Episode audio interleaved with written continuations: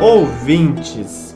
Bem-vindos a mais uma edição do GeoPizza, o podcast quinzenal de histórias atuais e atemporais. Afinal, toda história acaba em pizza. Eu sou o Rodrigo Zotz Eu sou o Alexander. e hoje nós vamos falar de uma de uma pizza. A nossa pizza de hoje é uma pizza Azul. azulada, uma pizza um pouquinho tóxica, Um pouquinho um tóxica. pouquinho Tóxica não, ionizante. radioativa, uma pizza isótopa. Então, hoje nós vamos falar sobre outro assunto extremamente bad vibe. Tá sendo melhor que o outro. É, ó, a gente tá falando só de coisa triste. Essa é a mas, realidade. mas falando sério, velho, esse foi um assunto assim, ó, que quando eu pesquisei, eu comecei a ter umas ondas assim, sabe? Marés. Maré, não, marés de, de, de, de raiva e depois de, de tristeza. E Impotência. de- depois sensação de impotência, aí depois raiva, aí depois tristeza. Essa história é sobre raiva e tristeza, Essa cara. história é sobre o Brasil. Essa história é sobre o Brasil. Esses sentimentos definem o nosso país. É quando tudo dá errado da pior maneira possível. E continua dando. Ou pode. É, enfim, vamos lá. Hoje nós, Bora. hoje, hoje nós vamos falar sobre um assunto que não tá nos livros de história, infelizmente. Que a, Pois galera, é, né? que a meninada estuda no colégio. Eu sei porque galera de, que estuda em colégio de Goiás e que é novinha, tem seus 12, 13 anos de idade, tá no ensino fundamental ensino médio, não sabe que isso rolou na cidade deles. E que é um dos maiores eventos históricos do Brasil em termos de Tudo. Tudo. Aí, ho- hoje a gente vai falar do acidente radiológico que aconteceu em Goiânia em 1987. Bora pra essa pizza então.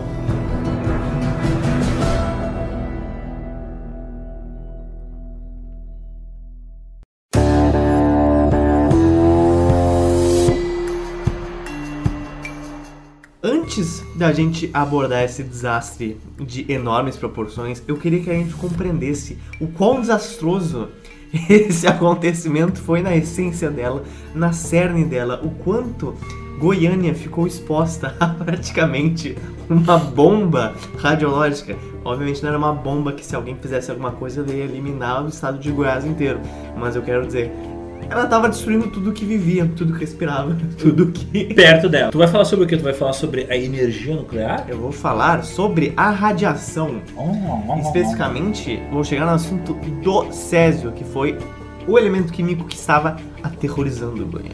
Tenho em mente que eu cheguei nesses termos e pesquisei esses assuntos e eu me senti muito orgulhoso porque a química era a pior matéria que eu ia na vida, assim. Não só tu. De 10, de 10, que era o boletim final da minha escola, eu tirei 0,5, bicho. É tipo, tinha acho que só três testes e tinha uma prova que valia 5. Aí os três testes valiam um total 5.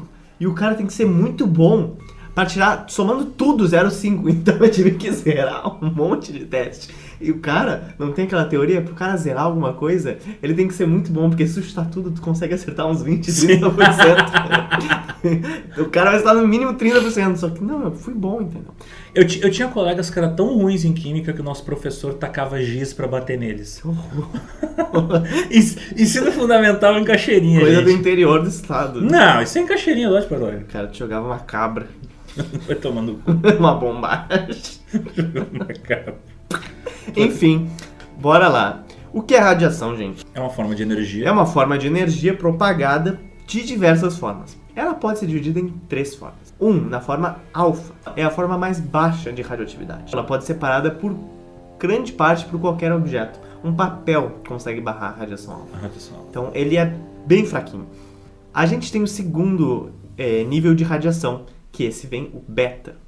O beta ele é formado por elétrons. Elétrons são negativos e eles vão numa frequência mais forte. Eles atravessam o papel, mas eles podem ser barrados por pedaços de alumínio, pedaços um pouco mais densos.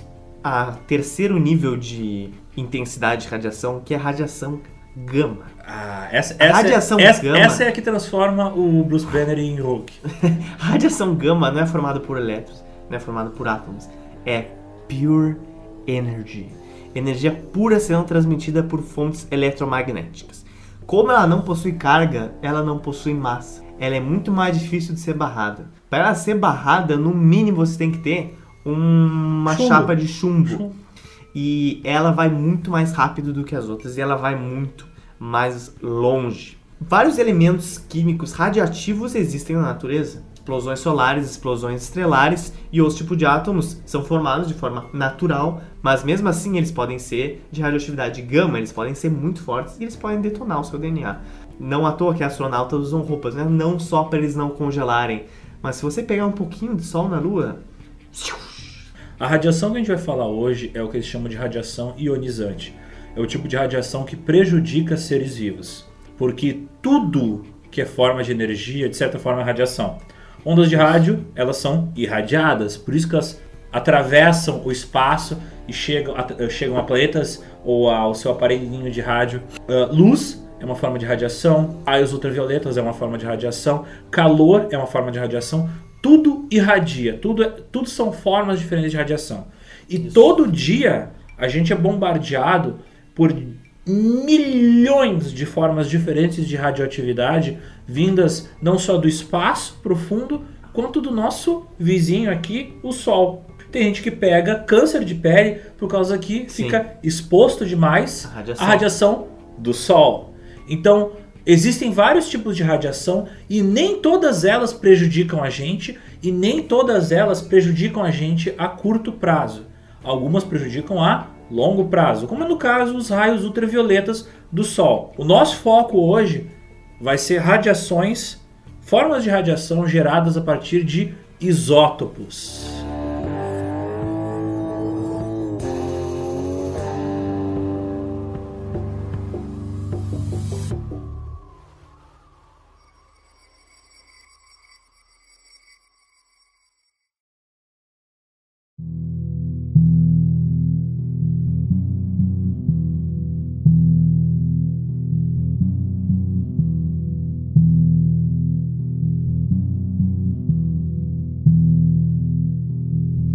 Isótopos acontecem quando você tem um elemento químico que ele tem derivações, digamos assim. Ele tem um desequilíbrio no número de prótons, nêutrons e elétrons dele. Isso. Fósforo, iodo, urânio, são todos elementos químicos que tu encontra naturalmente. Tu encontra eles na natureza. E tu chega a encontrar isótopos deles na natureza. Existem? Ex existem isótopos deles na natureza. Existem 339 isótopos naturais da Terra, do planeta Terra. E mais de 3.100 são conhecidos ao total. Ou seja, você tem mais de 3.000 isótopos fora da Terra. Para deixar mais claro o que é um isótopo. Vamos, diga, digamos que a gente tem um elemento químico cujos átomos dele tem 50 nêutrons, 50 elétrons e 50 prótons. O que acontece se ele tem 51 prótons, 48 nêutrons e 50 elétrons? Tu tem um desequilíbrio nas forças internas desse átomo. E às vezes ele solta um pouquinho de energia. Sim. Às vezes o que acontece com ele, porque ele está desequilibrado, ele vai decaindo. Ele vai soltando prótons, ou nêutrons, ou elétrons, e ele vai soltando energia. Essa energia é radiação. Tu encontra uh, isótopos na natureza, por exemplo, o carbono 14. O carbono 14 ele é um átomo de carbono que possui um desequilíbrio no número de prótons, nêutrons e elétrons dele. Então, por isso ele solta um pouquinho de radiação. Mas é muito pouquinho. Tanto é que tu encontra ele na tua comida, na tua bebida, na, nas folhas das árvores, em tudo que é lugar. Agora, tu tem casos onde tu tem isótopos muito violentos que foram criados porque tu tem reatores nucleares que transformam um determinado material, por exemplo, urânio, em outras, outro césio, por exemplo. Em outros elementos químicos. Em outros elementos químicos, por causa do decaimento. Por causa que os, uh, esses átomos de urânio vão perdendo prótons, nêutrons e elétrons, eles vão decaindo e se transformando em outras substâncias. Isso. Só que mesmo eles decaindo, eles estão decaindo e vão se transformando em outras substâncias, e essas outras substâncias ainda assim estão com um desequilíbrio de um número de prótons, nêutrons e elétrons. Entendi. Então eles continuam soltando energia. Agora pensa só, tu tem um reator nuclear que uh, por causa que usou, sei lá, plutônio ou urânio, ele utiliza os isótopos porque eles soltam nêutrons, entendeu? E cada nêutron vai pegar e vai bater no próximo átomo. Ele, ele o, o, átomo vai quebrar, vai quebrar e, soltar, e, e, vai soltar mais nêutrons. Aí? aí? cada nêutron que esse átomo soltar vai, vai acertar outros outros átomos. E assim por diante. E assim por diante. Só que nesse processo, toda vez que um átomo quebra, ele solta energia. E essa energia É. solta radiação e calor. Tu pode usar também, é o uso mais comum de alguns desses isótopos, tu utiliza para fins médicos. Por exemplo, máquinas de raio-x ou máquinas para o tratamento de câncer. Nesse caso, máquinas de tratamento de câncer que dirigem a radiação para tostar o câncer. Então, assim, a energia nuclear não é uma coisa do mal. Ela é utilizada para várias coisas úteis, É um não é? processo. É, não é só para armas nucleares que a gente utiliza a energia nuclear. Provavelmente você já teve, já teve próximo de, de um aparelho cheio de césio na tua vida. Por exemplo, a gente vai tratar aqui do Césio 137. Mas, por exemplo, você tem o Césio 133, que ele é utilizado na construção de relógios atômicos. Você tem o Césio 134 e 135, que são utilizados para determinar a quantidade de Césio produzida em uma indústria nuclear. E você tem o Césio 137, que são utilizados em equipamentos de Médicos. radioterapia. É, os equipamentos médicos. O césio, ele é um isótopo radioativo que resulta da fissão nuclear do urânio ou do plutônio.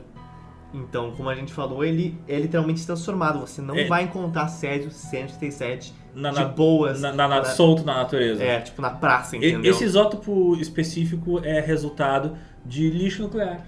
É lixo E nuclear. o problema do césio 137 é que ele é altamente solúvel em água, em outros meios, a ponto de que várias vezes ele se comporta, às vezes, parecido com o potássio, que é uma coisa muito maleável. Que é uma coisa que, cara, Eu- você não enxerga. Que ele é se muito fácil. Ele é muito fácil de se misturar no meio ambiente. E ele é um dos elementos mais difíceis de ser livrados da, do meio natural quando se resulta em algum desastre. Um isótopo, ele vai soltando energia. Uma hora acaba a energia que ele tem para soltar e ele deixa de ser radioativo. Uhum. Ele fica estável. E o tempo que ele fica soltando radiação a gente chama de meia-vida. Tem ah, elementos radioativos que têm meia-vida de, sei lá, 200 mil anos. Uhum. Então a única maneira de tu te livrar disso é cavucando um buraco fundo, enterrando isso de uma maneira que ninguém nunca jamais encontre. Por causa que talvez a civilização humana acabe e esse material ainda esteja perigoso, O que a gente sabe? tenta fazer, tentam é, quebrar esses elementos em outros elementos menos radioativos. Agora nós vamos entrar no nosso menino de olhos azuis do podcast. O que seria o menino de olhos azuis no nosso O podcast? acidente, o Césio O acidente. o menino de olhos azuis. destruiu o Goiânia. Puta que pariu. Que horror, gente. O brilho, o, o- o brilho azul do olho do. O brilho azul do olho do Césio. O brilho azul do olho do César. Olhando para, olhando no, no- olhando, olhando no azul do olho do demônio.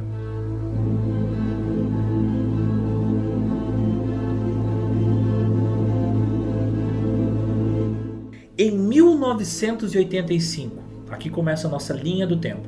O Instituto Goiano de Radioterapia era uma clínica de radioterapia e ela é fechada. E o aparelho usado em radioterapia é deixado abandonado dentro do prédio, é guardado por um tempo, o dono do, do, do prédio ele deixa um guardinha lá guardando por um tempo, mas depois como o guardinha pode receber salário, ele vaza.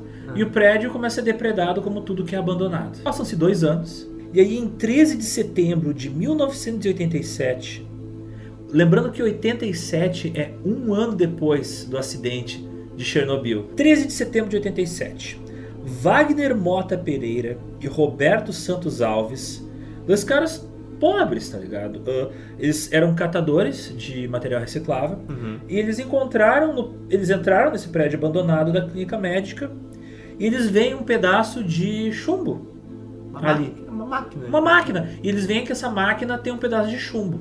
E eles vão lá e pegam essa peça de chumbo, colocam num carrinho de mão e levam até a casa dele. Meu pai trabalhou em construção civil, isso vocês vão ouvir muito durante a história desse podcast. Eu escuto isso há tipo 5, 6, 7, 8, 5 anos e sempre tem história nova, gente. Por que o Wagner e por que o Roberto foram lá e pegaram especificamente a parte que era de chumbo? Eles não pegaram a máquina inteira. Não pegaram a máquina inteira. Caraca. Eles pegaram porque a máquina era bem grande. Sim, Era um puto equipamento. Eles pegaram só o bloco de chumbo. Meu pai conta que na época dele, mas daí já é década de 60, 70, bem antes. Chumbo custava caro.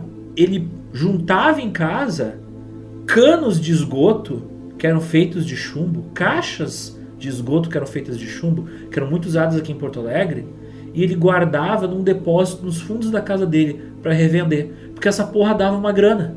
Porque chumbo, naquela época, o pessoal usava em várias coisas, inclusive em brinquedos, usava em tinta, e era uma coisa que é mais fácil tu reciclar do que tu comprar uma nova leva de chumbo, porque é uma coisa pesada, difícil de transportada. Mas ela tem a facilidade de ser muito fácil de derreter. O chumbo é tem uma temperatura muito baixa para o derretimento dele. Então ele, é uma, ele é, se ele não fosse tóxico, ele seria um elemento, um metal perfeito para tu trabalhar. Eles vêm essa peça de chumbo, colocam no carrinho de mão e eles tentam uh, começar a desmanchar essa peça de chumbo, porque eles veem que ela não é um bloco inteiro, tem uma peça com coisa dentro. Sim. Eles começam a marretar o troço. Aham. Do dia 13 ao dia 18, esse cabeçote de chumbo ficou na casa do Roberto, na rua 57. No centro de Goiânia. É, bem no centro de Goiânia. E isso aí ficou debaixo de uma árvore. Enquanto eles estavam marretando aquele bagulho, tentando abrir ele, ah, eu imagino que tenha rachado, sei lá. O Wagner já começa a passar mal. E começa a ter fraqueza e diarreia nos dias sub- su- subsequentes. E o Roberto, isso no- nos dias subsequentes, ele começa a perder cabelo. E o bagulho ainda tá lá dentro. E o bagulho ainda tá lá dentro. Então, assim, ó, tipo, demonstra que tava forte o bagulho. Eles provavelmente racharam. A proteção de chumbo, como tu tinha comentado comigo, tinha várias camadas. Então tinha, tinha como proteger o césio que tava dentro do exterior. Então, se eles passaram mal, é porque eles racharam e tiveram algum contato direto ou semidireto com a cápsula de, de césio. Dentro da, da, da caixinha de chumbo, tu tinha cinco, digamos assim, paredes de retenção do material Cinco camadas, cinco camadas de chumbo. Você tinha anel de retenção, você tinha duas tampas de ácido inoxidável, mais uma tampa de ácido inoxidável, um escudo interno e um detetor de fonte radioativa. Camadas para que as pessoas não façam exatamente isso, o que os nossos dois protagonistas estavam fazendo. E esse equipamento radioterapêutico, ele foi projetado nos anos 50 pela empresa italiana Brarazetti e Cia. Então era uma máquina velha pra caralho. Como eu tinha comentado, do dia 13 ao dia 18, o cabeçote né, de chumbo ficou na casa do Roberto. No dia 18 de setembro de 1987, o Wagner e o Roberto, eles vendem essa tralha, levam de carrinho de mão, eles vendem essa tralha pro Devair Ferreira, que tinha um, um ferro velho na rua 26A. Os empregados do Devair, eles desmontam na base da marretada, eles desmontam a peça e abrem o cabeçote de chumbo, expondo a cápsula. Aí eles retiram a cápsula e separam o chumbo para ser, no caso, vendido, provavelmente junto com outras coisas feitas de chumbo. Essa cápsula, gente, ela contém 19 gramas de pó de césio 137. Cara, é muito pó. 19 gramas de um pó assim, ó, que é mais fininho que farinha. À noite, o Devair, dono do lugar, provavelmente foi o era sempre a última pessoa a sair de lá. Olhou em volta e viu um brilho azul De noite. de noite, é, emitindo de, de da peça, do- da cápsula. Caralho, que brilho bonito esse brilho. Ele foi lá e pegou e levou para casa. Só que a cápsula, eu só tive curiosidade com ela, foi por volta mais ou menos 22 horas, quase 23. Eu estava num bar, que eu cheguei em casa, desliguei as luzes do depósito, vi aquele foco jogando no muro. Aí saí procurando aquele troço. Aí encontrei aquela peça, levei para dentro de casa. Coloquei ela assim, do lado, perto de uma televisão, um cortinado, vitrô. Lá ficou. Isso era uma sexta-feira.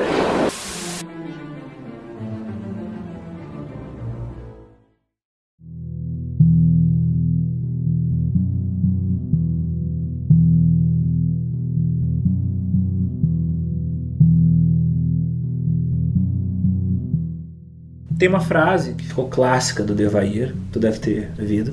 Eu me apaixonei pelo brilho da morte. Ele é uma pessoa muito simples, nunca teve contato com, com nada fantástico na vida dele. O cara ficou surpreso com a beleza daquele troço com um brilho azul muito bonito, muito intenso. 18 de setembro de 87, o Devair leva o pó brilhante para a esposa. E aquilo ali vira a atração da casa do Devair. A Santana Nunes Fabiano, amiga da esposa do Devair, ela já começou a se sentir mal no outro dia. Ela foi lá dar uma visita. Ela foi lá dar uma visita, porque o Devair e a esposa falaram: Olha que bonito isso que a gente achou, coisa e tal. É, aí essa mulher, a, Santana Nunes, foi lá ver e, obviamente, ela sofreu irradiação por causa do. do, do- aquele brilho. Pra quem viu a série Chernobyl, tem um brilho azul que sai do reator nuclear. Sim. Aquele brilho é a luz que acontece quando a radiação ioniza o ar em volta. É o resultado da radiação interagindo com o ar. Então o brilho azul da morte não é em si a radiação, é o resultado da radiação. E aí, no do dia seguinte, 19 de setembro de 87, o Devair já estava passando mal. Só que ele acreditava que se tratava de um mal-estar estomacal relacionado ou uma infecção alimentar relacionada a uma feijoada que ele comeu dias Dia anteriores. É, você tem graus de escala de acidentes nucleares. Eles vão de 1 até 7. E esse acidente foi do nível 5 de acidente nuclear. Ele foi o maior acidente nuclear que ocorreu fora de uma usina nuclear. O maior do mundo. Gente dizendo que ele é o maior acidente nuclear em área urbana, por causa que, no caso de Chernobyl, a, a usina ficava na área industrial e a cidade era do outro lado da floresta. Então, Sim. tecnicamente, Chernobyl foi o pior acidente em área industrial. Atravessa a linha do tempo que a gente vai seguindo, eu vou repetir muito ah, tal dia, tal mês, tal ano, para vocês acompanharem, né, verem como foi rápido o que aconteceu e a quantidade de, de coisas horríveis que aconteceram num prazo tão curto de tempo. Em questão de semanas. É, No dia 24 de setembro, a esposa do Ivo falou: pô, o, de, o Devair tá doente.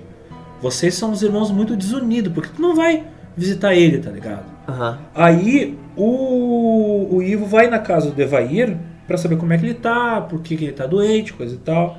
O Devair mostra pro Ivo, né, aquele pó que brilha no escuro, aquele pó que tem o brilho azul. E o Ivo pega um pouquinho, coloca numa caixinha de fósforo e coloca essa caixinha de fósforo no bolso. Por quê? Porque ele vai levar pra casa pra mostrar pras crianças dele.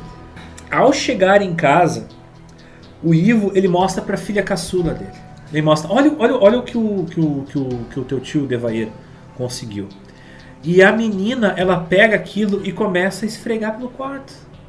Ela começa a brincar com aquilo. Ela A suja. Lady. Menina Lady, Lady das Neves. Lady das Neves. E aí o que acontece? Ela brinca com aquele bagulho, por causa daquele troço brilha no escuro, né? Brinca com aquele pó. E você sabe como é criança. é, Tipo, se tiver um fosforescente. é, se tiver um monte de barro, a criança vai lá e vai se lambuzar no barro. A menina foi lá e se lambuzou com o Césio.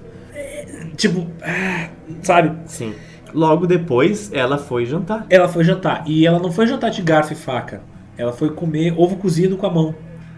Então o que aconteceu? O, o Césio que estava nas mãos dela passou pra comida e ela ingeriu O Césio. o Césio, o pó do Césio.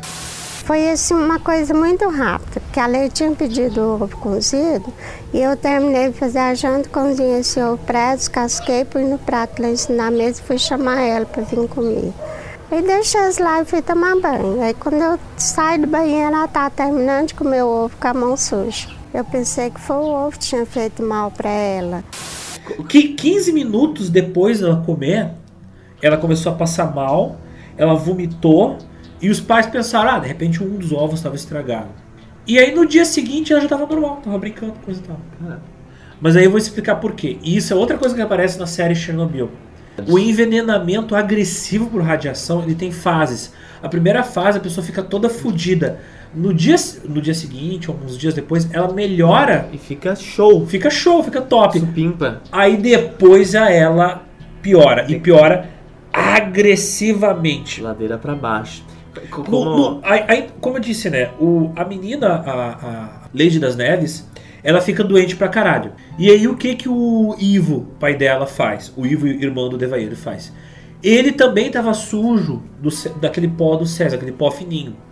Ele pega e começa a ir de farmácia em farmácia buscando remédio, comprando remédio no balcão ali do, do farmacêutico.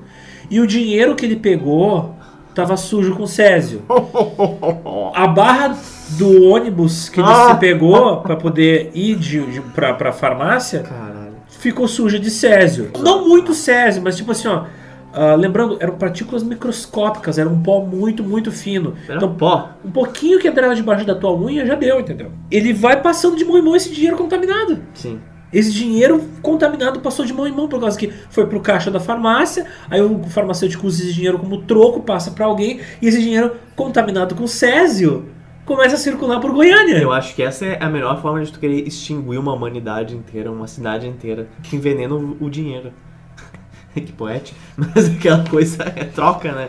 No mesmo dia, então, dia 24 de setembro de 87, o outro irmão do Devair, Uhum. o único que ficou vivo, o Odesson, ah, Odesson Alves Ferreira, ele aparece na casa do Devair e o Devair mostra pra ele aquela cápsula. E o Odesson, ele pega da cápsula cheia de césio uma quantidade de césio igual a meio grão de arroz. Chegando lá, ele me falou, mano, olha, eu comprei esse material, essa peça, e é muito bonita, isso aí à noite solta um brilho lindo. Eu gostaria que você visse. Então foi quando eu tive curiosidade de ver de perto para ver se tinha condições de fazer o anel, né? Para dar uma ideia para ele. Eu peguei uma machadinha, com cada machadinha eu bati dentro daquele buraco do orifício. Aí tirei um pedacinho, assim, menos que a metade de um grão de arroz, um carocinho daquele ali. Peguei ele com esses dois dedos, né? E coloquei na palma dessa mão e fiz isso aqui, esse movimento. Aliás, ele pega com essa mão Frote pinça assim e passa na, na palma da mão. passa na palma da mão. E ele fala: Isso é muito bonito, se brilha, mas não deve ter nenhum valor. Cara, o Odesson, ele não perde a mão. Por incrível que pareça, não perde a mão. Ele. Mas ele fica com. Cara, ele fica com um tumor na palma da mão. Eu- É tumor, mas é que como se a pele morresse. Como se alguém tivesse operado um pedaço de uma mão de outra pessoa e grudado na mão dele. Sabe quando tu É queima a pele e aí. bem- Não, é, é como se ele estivesse segurando uma fatia de alguma fruta na mão. É, porque, pare... porque é uma coisa. Sim, sim, que sai pra fora. É uma, é uma coisa muito inchada ali. É, Sim. é um, é um É como se você tiver. É um- É quando você queima alguma parte do corpo e faz aquela bolha queloide. branca. É, vira um queloide. É, tipo um queloide. Ele- só que o dele tinha um queloidão que toma metade da palma da mão. É. E os dedos, e o dedo com que ele pegou, aquele pouquinho, ele, over. ele perdeu a ponta do dedo. Sim. Morreu o dedo. Ele Perdeu um que tirar. dedo. Esse aqui já é um enxerto. Isso aqui é pele e banha da barriga. Eu fiquei lá na Unicamp por 30 dias com a mão engessada aqui na barriga. Então aí fez o, o implante. Mas por que a necessidade? A ferida é recidiva. Então ela cicatrizava, 40, 60 dias depois ela abria um pontinho e aquilo ia abrindo, abrindo, voltava a ferida normal. Então cicatrizar por mais de duas vezes, cicatrizou e reabriu. Aí houve a necessidade de fazer algo para tapar aquilo tudo. Outra coisa importante dizer, o Devair ele estava tão apaixonado por aquele objeto estranho que ele encontrou que ele levava para todo lugar com ele. Ele- a no- de dia ele levava pro trabalho e de noite ele trazia para casa. Ele levava debaixo do braço aquela porcaria, aquela cápsula cheia de césio. Ele tava assim, ó, tipo, bebendo uma ceva e largava a ceva em cima da cápsula de césio. Em cima da cápsula de cérebro. Sim. Eu pegava a pedra e levava para fora do depósito. Muitas vezes cansei de tomar cerveja um copo em cima daquela pedra. Nós convivemos junto, eu e essa pedra, oito dias. Pra quê? né? Não, mas aí que tá de novo. É uma pessoa que pobre, nunca teve nada. Sim, sim. Aí viu uma coisa fantástica. Obviamente ele vai ter um apego por aquilo. Sim. Porque acho que mamíferos têm um instinto ali de curtir. Não só mamíferos, corvos também têm esse troço. Tipo, ver uma coisa brilhante e, e- e quer aquilo, sabe? É. Corvo, vespas, É. animal. Tá, animais em geral. Eu acho que é uma coisa instintiva, assim, tipo, tu não entende o que que é aquilo, mas tu acha bonito. O de- como eu comentei, a família inteira do Devair já sabia que ele estava doente. Nesse ponto, ele já não sentia mais gosto da comida. E ele mesmo disse que não fazia diferença ele comer um quilo de sal, um quilo de açúcar, ele não sentia o gosto da comida. Deus. A esposa dele estava Maria muito, Gabriela. muito, muito, muito mal de enjoo. E as pessoas da casa ficando doentes, todo mundo passando mal, mas ninguém ligava uma coisa com a outra. Ninguém Sim. parava pra pensar, ah, se pá, esse troço que tu trouxe lá Tá do ferro velho, que tá fazendo todo mundo ficar doente. O Odesson, sujo com aquele pó Uhum. né, na mão, é motorista de ônibus. Ele vai lá e contamina o ônibus que ele dirigia. Excelente. Aí, seguindo a linha do tempo, nessa altura, a Luísa Odete dos Santos, cunhada do Ivo, teve também contato com o pó. Uh, hoje, ela tem cicatrizes assim, horrorosas Cara, isso eu, eu vi. no pescoço e nas mãos. Porque eu- ela é a tia da, da menininha. Ela é tia da Lady. Aí eu cheguei lá, como eu morava lá no fundo, toda hora eu estava lá na casa deles. Aí eu entrei lá, ela falou assim, titia, vem ver a pedra lumiante que o papai trouxe. E eu entrei no quarto, que eu entrei, ela mesma apagou a luz. E aquilo brilhava que parecia soltar raios. Antes de eu ir para casa, eu, na hora que ela falou, vó, a pedrinha, né, lumiante que o papai trouxe, nisso e brincando comigo, que a gente era igual dois irmãos, né. Ele brincando comigo, eu falou, vou fazer a Aldete ficar bonita somente o papel que ele estava carregando, que ele trouxe as pedrinhas, aí ele passou no meu pescoço. Aí, isso aqui. Isso aqui tudo ficou na carne, aqui ficou na carne viva. Mas não na hora. Não na hora. Essas manchas do meu rosto, tudo é. Queimar uma. que- É, co- Vertiligo, sabe? não, não, é como se ela tivesse sofrido uma queimadura de terceiro grau. É, só, só que no início ela falava que era vertiligo. As pessoas perguntavam o que, que é isso, não sei o que é queimadura. E ela, não, é vertiligo e pá. E ficou por assim. Mas ah, se tu olhar bem aquilo ali, é, parece muito uma Mas queimadura. por que ela falava que era vertigo? Por que que tu acha? Então, ela falava que era vertigo por causa que, gente, o as vítimas do acidente radiológico de Goiânia sofreram muito preconceito. E- é- Isso, isso- mas isso é uma Sim. coisa que a gente vai falar depois. Eu fiquei furioso com isso. É muito furioso.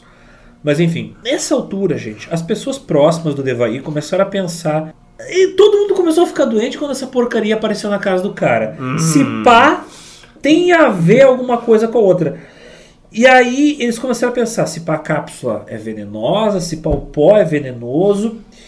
Mas ele não acreditava, ele ignorava. Ele era tão fascinado com aquele objeto brilhante, aquele brilho azul da morte, que ele se recusava a acreditar que era aquele A brilho do- a fonte dos males que a família dele estava passando. Sim.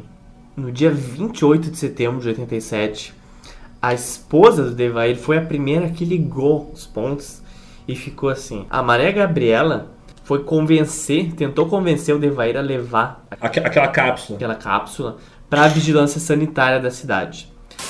O irmão dele pegou um farelinho, pôs no corpo, aí deu ferido. Ela queimou as pessoas. Aí só resolveu levar lá pra vigilância sanitária. Veio para a vigilância sanitária examinar para saber para a gente sarar logo.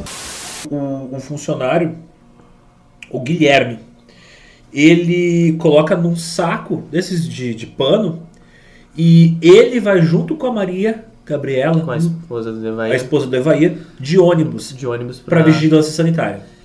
A esposa do Evair explica pro médico, né, que todo mundo tava com dor de cabeça, enjoo, manchas na pele Cara, velho. Porra, como é que mancha, velho? E o Devair começou a perder o cabelo e ficar mais escura a pele dele. Caraca. Sim, é interessante porque o Devair era um cara ah, mais mulato, só que ele foi ficando negão. Caraca. Por causa que a, radia... Full, assim. porque a radiação tava tostando a pele dele. É a pele inteira Bronze... dele. Bronzeou a pele dele. Uniformemente.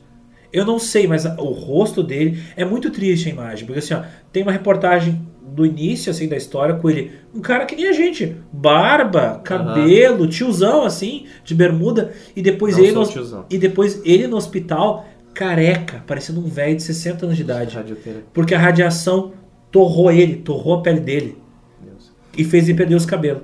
E aí a galera da, da vigilância sanitária falou: Ah tá, beleza, vou ver o que é isto.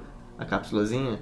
Coloca numa cadeira dessas de, de De colégio corretorzão, assim. e deixa num corredor. Por two fucking dias. Dois days, dois dias. É tipo, sabe aquela coisa que dizem, ah, aí pra mim isso aqui? Aham.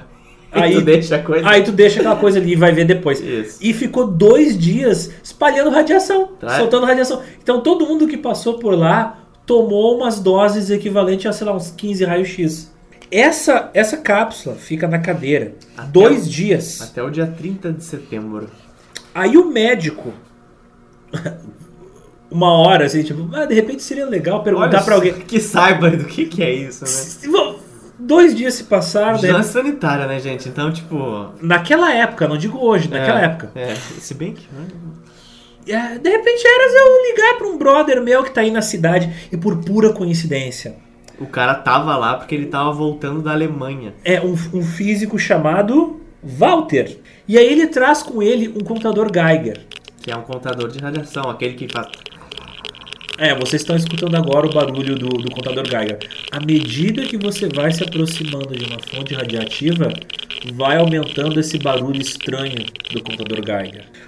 Para vocês entenderem, assim, isso é bem importante falar. Digamos assim que isso aqui é uma fonte radioativa, tá? Este copo entre nós. Esse copo é um bloco de césio. Ótimo. Cheguei aqui perto dele, fui embora. Eu não fui contaminado. Eu, eu sofri as consequências da radiação, entendeu? Ah. A radiação ionizante provavelmente fudeu meu DNA, mas eu não fiquei contaminado. Sim. Eu não sou uma fonte radioativa, porque não tem césio em mim. Agora, se eu passei a mão e ficou um pozinho em mim, agora eu tô contaminado. Eu sou uma fonte radioativa. Foi o que aconteceu com a menina, principalmente com a Lady, Lady. das Neves. Porque na hora que ela tava comendo o ovinho cozido dela, ela engoliu o césio. Então ela se tornou uma portadora de uma quantidade de césio dentro do organismo dela. E assim a gente tem maneiras de tu combater a contaminação por radiação, uh, contaminação por partículas de, de material radioativo. Por exemplo, no caso do iodo, o que que tu faz? Outra coisa que aparece na série Chernobyl. Tu toma cápsulas de iodo, porque daí o iodo, uh, o que que é o iodo? O iodo é uma substância química que o nosso corpo utiliza para controlar algumas funções hormonais.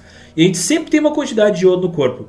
E aí, se tu é envenenado, por exemplo, por, por um reator nuclear que explodiu, solta iodo radioativo, e aí tu respira aquele pó, e aí o teu corpo é contaminado por iodo. O teu corpo vai integrar aquele iodo radioativo à cadeia de funções químicas dele. O que que tu faz para evitar que as pessoas se contaminem com iodo radioativo? Tu satura o corpo da pessoa com iodo. Aí todo iodo radioativo que a pessoa engolir ou respirar, o corpo vai cuspir pela urina.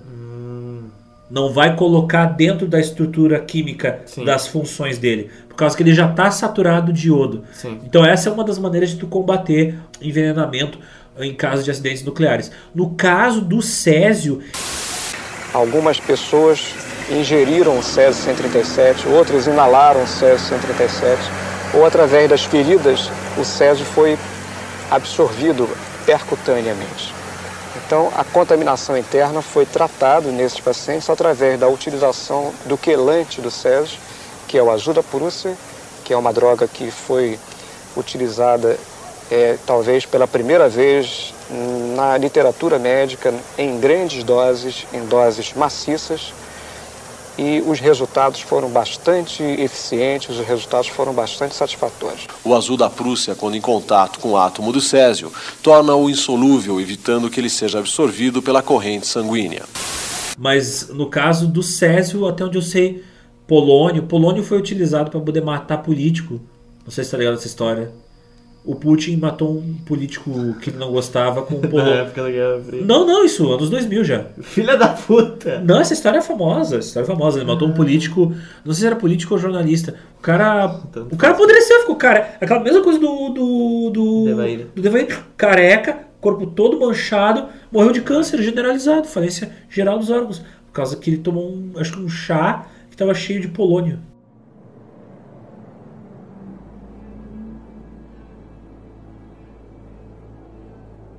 No dia 30 de setembro de 87, o Walter tá ali andando de boas com seu contador Geiger ligado. Tipo 80 metros de distância da cadeira onde estava o saco com a cápsula, já pula a agulha do medidor. E ele pensa, puta merda, ele, ele, ele pensou, ele chegou a pensar que o equipamento estava com defeito, porque a agulha foi até o final. A agulha foi no limite. Então provavelmente a quantidade de radiação que aquela cápsula com césio estava emitindo era maior do que a capacidade que o sensor tinha para detectar. Então o sensor só foi, pum, pulou pro limite. Depois, o físico Walter Mendes vai à casa do Ivo com o mesmo contador e a agulha novamente pula. Só que dessa vez, quando ele aponta para a garota, a menina Lady, a Lady das Neves. E aí, nesse mesmo momento, a Lourdes, a mãe da Lady, ela tinha acabado de chegar em casa e ela recebe a notícia que a filha é a pessoa mais contaminada dali. Aí automaticamente já aí o físico já avisa, ó, fudeu. A, comiss a Comissão Nacional de Energia Atômica é avisada. No início da noite, o diretor da Comissão Nacional de Energia Nuclear chega à cidade e convoca, tipo, os cabeças, o, o, o chefe da Câmara de Vereadores, o prefeito, o, o, o chefe da polícia, tá ligado? Tipo assim, ó, fazem uma reunião, assim, e declaram uma operação de emergência. No dia seguinte, no dia 1 de outubro de 87, físicos vão correndo até o ferro velho. Eu fui o primeiro a chegar na primeira equipe, né, na noite do dia 30. Quem foi em segundo foi a Sandra, Eu melhor fui. ela dizer. Nós chegamos lá dia primeiro, em cinco pessoas, né? Nós sabíamos que tinha uma fonte radioativa fora de controle, mas sem uma noção exata da extensão. Cláudio estava voltando da Alemanha. Eu retornei dia 3 e pediram para que eu fosse direto para. É no dia 1 de outubro de 87 que os físicos que foram até Goiânia detectam que aquilo ali era Césio 137. Nisso, gente, o Devair e a esposa já tinham ido para o hospital e quando eles chegam no hospital, os médicos pegam e já internam ele. Eu não sei se nessa altura o Devair e a esposa sabiam que eles tinham sido contaminados por radioatividade. Eles sabiam que estavam doentes, mas o Devair estava tão, tão, tão, tão mal. Internados. O, o, o Devair já foi internado. Não, eu, eu acredito que sim, porque eles começaram a monitorar uma galera. Na segunda-feira a gente procurou o hospital. Aí foi o Davair, a esposa dele, que já estava muito ruim, eu já fui acamado. Ele pegava assim nos dentes, os dentes dele molinhos. Aí como ele estava bem ruim, já chegou e internou logo. Uma galera. Depois que eles souberam que era Césio, aí, meu filho, o alerta correu e começaram a monitorar. A prefeitura começou a fazer um exercício em conjunto para monitorar toda a vizinhança e mais até, quase toda a Goiânia. Esse foi um dos casos, assim, aqui, por um, não, não completamente, mas por um lado, assim, ó. Na hora do desespero, às vezes o brasileiro é competente. é a única hora que ele tem um É. traço de competência. O que acontece? Uma operação de guerra. De madrugada, as pessoas são retiradas de casa. Todos os vizinhos de lá. Bagulho de filme de terror, assim, tipo. Sa abre a porta! Abre a porta que é a polícia! Imagina, a Brasi- Imagina a polícia brasileira falando isso. A polícia brasileira naquela época, não hoje. E as Ela tá pessoas, as pessoas sendo arrancadas de casa, tá ligado? Na marra. Tipo, abraça teu, tua coberta, põe um casaco e sai. que eles tiraram nós de casa mais ou menos de madrugada. Aí levaram a gente para o estádio Olímpico. Aí lá foi descendo o ônibus e monitorando. Aqueles que eles viam que estava mais forte a radiação, iam pondo de um lado. E aqueles que tinham menos, põem de outro. Situação assim de, de, de filme pós-apocalíptico. Essas pessoas são todas tiradas de casa e todas as pessoas ali da, da região, próxima do Ferro Velho e da casa do Ode, Oderson e da casa do Ivo, elas são levadas para o estádio, o estádio olímpico de Goiânia, e lá acontece a primeira triagem, onde eles vão passando o contador, contador Geiger nas pessoas e detectando quem tem mais ou menos contaminação pela radiação. No estádio olímpico ali de Goiânia, a Defesa Civil ela improvisou barracas de lona para poder alocar as pessoas temporariamente.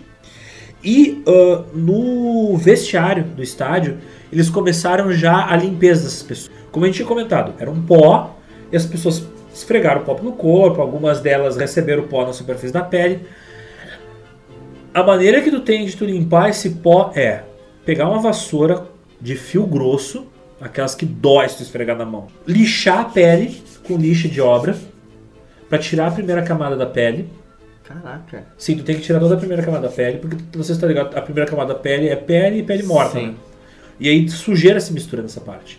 E aí o pó do Césio pode ter se misturado ali, entendeu? Então tu lixa. E as pessoas eram lavadas com ducha forte de água, lixadas com lixa, tô- esfregadas com aquelas vassouras esfregão Sim. e lavadas com sabão de coco. E elas tomavam até 10 desses banhos violentos por dia.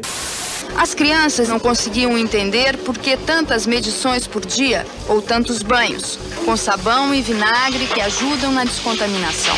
Quer voltar para casa? Tá com saudade do resto da família? Oh, não chora. Era aquela clássico cena de descontaminação que tem É, no James Bond. só que 10 vezes por dia. Todo dia. Pra assim, ó, pra limpar todo.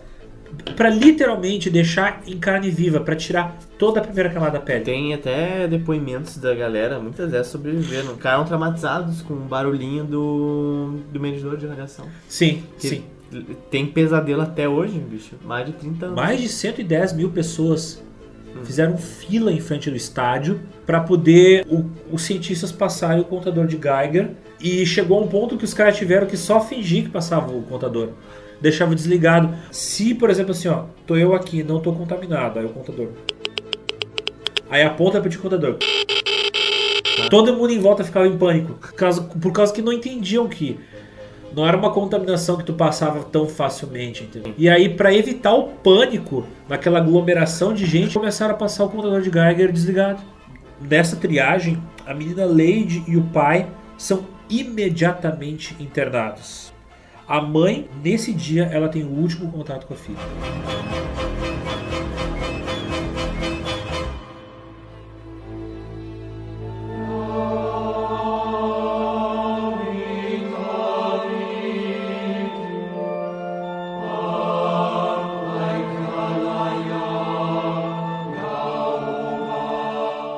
Pacientes mais graves, ou seja, os que tinham maior nível de contaminação por césio, transferidos para hospitais de Goiânia, e os mais fodidos ainda foram levados de avião para o Hospital da Marinha no Rio de Janeiro. 129 pessoas foram gravemente contaminadas. Foram monitoradas mais de 112 mil pessoas. Nessa altura, uh, Devair, a Maria Gabriela, o Ivo e a Lady das Neves. Nessa altura do campeonato, a notícia já tinha se espalhado e pessoas do Brasil inteiro uh, começaram a mandar presente para a menininha que estava internada, comovidos. Então ela recebeu ursinho de pelúcia, coisa e tal.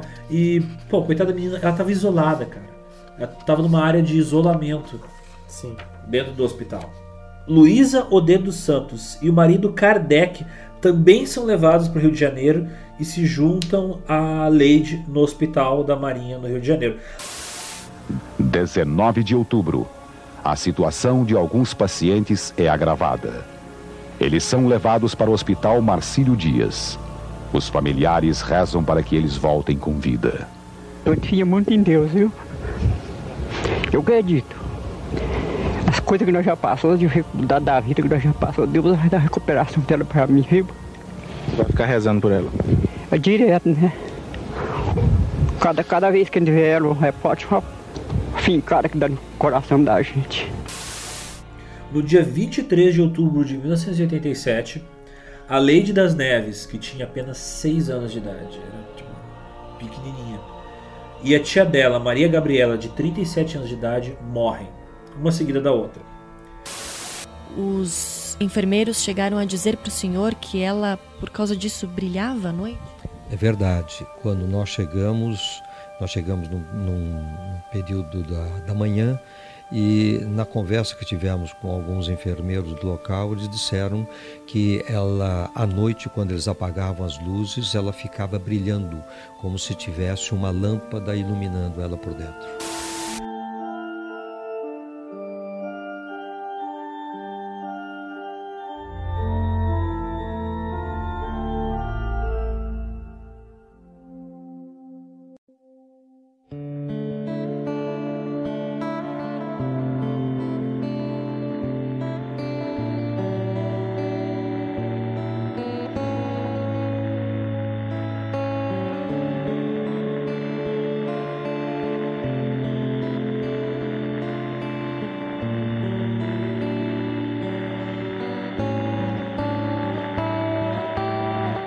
No dia 27 de outubro de 87, morre o Israel Batista dos Santos, 20 anos de idade. Que era Ele um dos funcionários do Ferro Velho. um dos que barretou o bloco de chumbo para poder tirar a cápsula de dentro. Funcionário do Evair. É. No dia seguinte, no dia 28 de outubro de 87, morre o Admilson Alves de Souza, que tinha só 18 anos de idade e que também era funcionário do Ferro Velho. Nessa altura do campeonato, a galera estava sendo entrevistada por repórteres e ele falou que ele chorando, chorando muito, muito, muito, muito, muito, muito, muito, que tinha que ele sabia que ia morrer, mas tinha muito medo de morrer. E até por isso que ele não quis ser transferido para o Rio. Áreas do bairro mais afetadas, elas foram isoladas por policiais e trabalhadores sem proteção.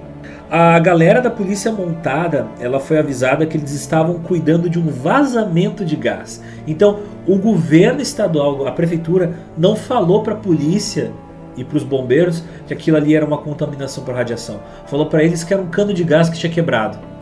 A notícia que veiculava na tropa é que havia acontecido um vazamento de gás, que haveria necessidade de nós isolar umas áreas que estava contaminada com vazamento de gás. E chegamos no local, deparamos com algumas pessoas passando mal, nós mesmos policiais passando mal, com tonteira, com diarreia, outros com dor de cabeça.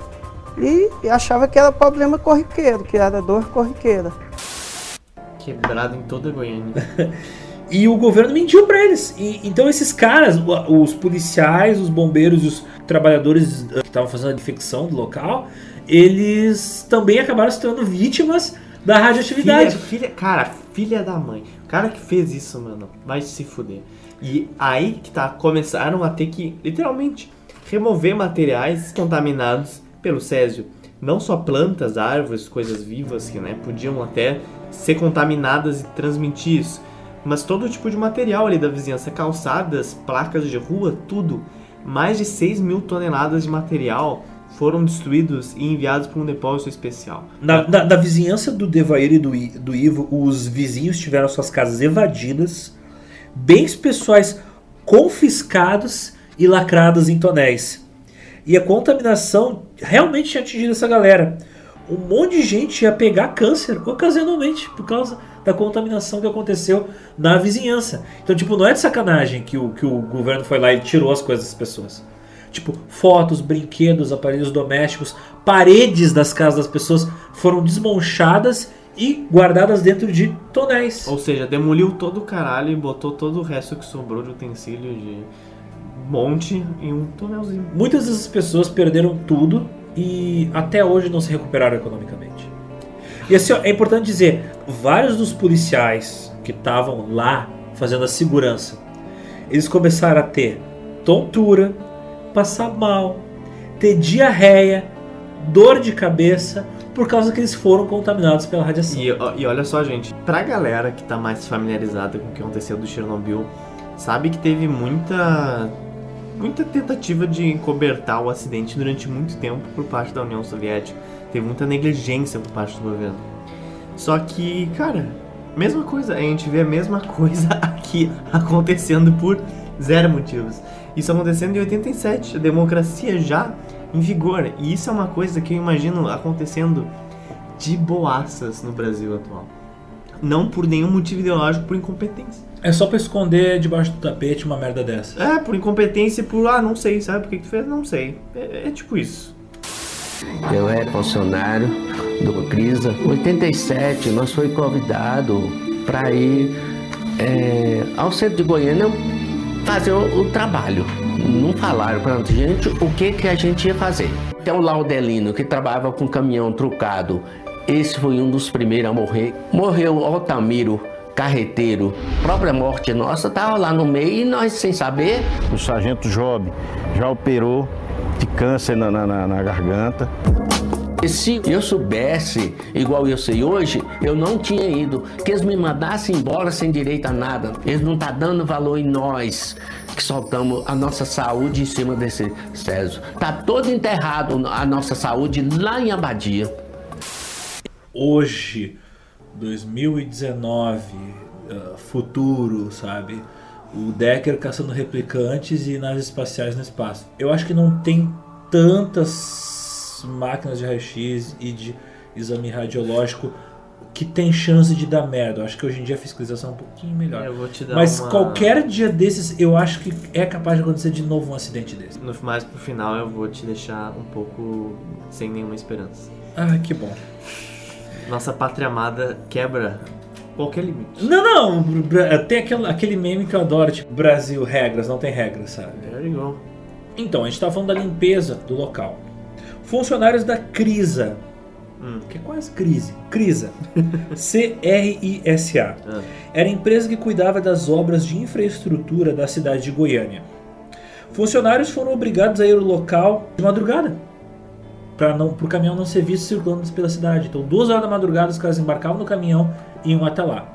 E, de, de novo, eles foram outro grupo de pessoas, outro grupo de trabalhadores que foi informado que eles estavam indo lá resolver um problema relacionado a um vazamento de gás. Destruindo uma vizinhança inteira e colocando na caçamba do caminhão por causa de vazamento de gás. Não, não na caçamba do caminhão, dentro de tonéis e depois na caçamba do caminhão.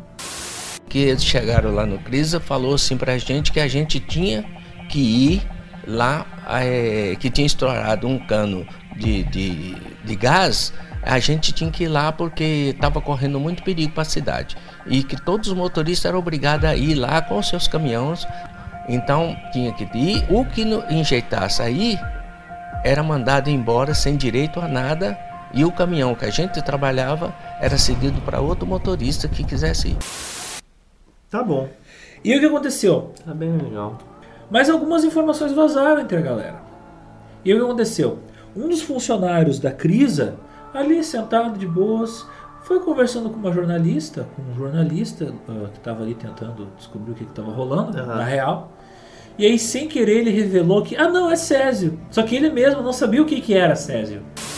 Como eu sou curioso e conversador, aí eu fui informar o que, que era o Césio. Com três dias que eu estava lá, foi um jornalista lá, uma gravata branca, veio perguntar e não podia falar, e eu falei. Isso aqui é mentira, não é vazamento de gás, não, é Césio 137, mas sem saber. É, muita gente não sabe o que é Césio. Eu- O funcionário mesmo falou, ah, não, a gente tá limpando um troço aí relacionado a Césio. Aí o jornalista, ah, tá, então tá. E aí se espalhou a notícia. De boa, de boa. E aí, finalmente, todo mundo de fora resol- descobriu. Cara. Meio que o boato já tava rolando, mas. Foi por boato, bicho. Fo- Foi por um jornalista que descobriu e aí estourou a notícia de que o que tinha acontecido ali era um vazamento de alguma quantidade de sério. Eu tava falando dos funcionários da Crisa. Então, nos primeiros dias, esses caras, eles limparam o local sem proteção nenhuma. Sem proteção nenhuma. A gente nunca viu isso em nenhum outro lugar. É, pare- parece que isso nunca aconteceu. Técnicos, da, Ah. técnicos da Comissão de Energia Nuclear, enfermeiros, médicos, bombeiros, policiais que ajudaram a cuidar da segurança e responsáveis, principalmente, principalmente os responsáveis pela limpeza do local.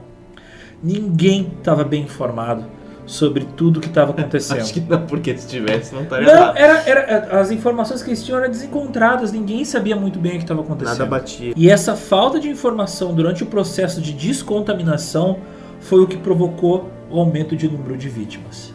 Porque muita gente trabalhando lá trabalhou sem a proteção necessária e por isso Também foi, se contaminou. foi contaminado. Mais de 300 trabalhadores do consórcio atuaram em conjunto. Inicialmente, sem proteção adequada, sofreram os efeitos da radiação. Hoje nós todos estamos sentindo, quer dizer, desprezado. É, o- qual que é o lucro que nós tanto temos hoje? É doença aparecendo. Eu estava ali como inocente. Eu não sabia o que, que era. Para mim era uma obra normal. Você entra com processo administrativo para obter assistência federal e a junta médica lá pega o processo da pessoa, a pessoa com várias sequelas, os colegas, e a junta médica vai indefer os processos dos colegas.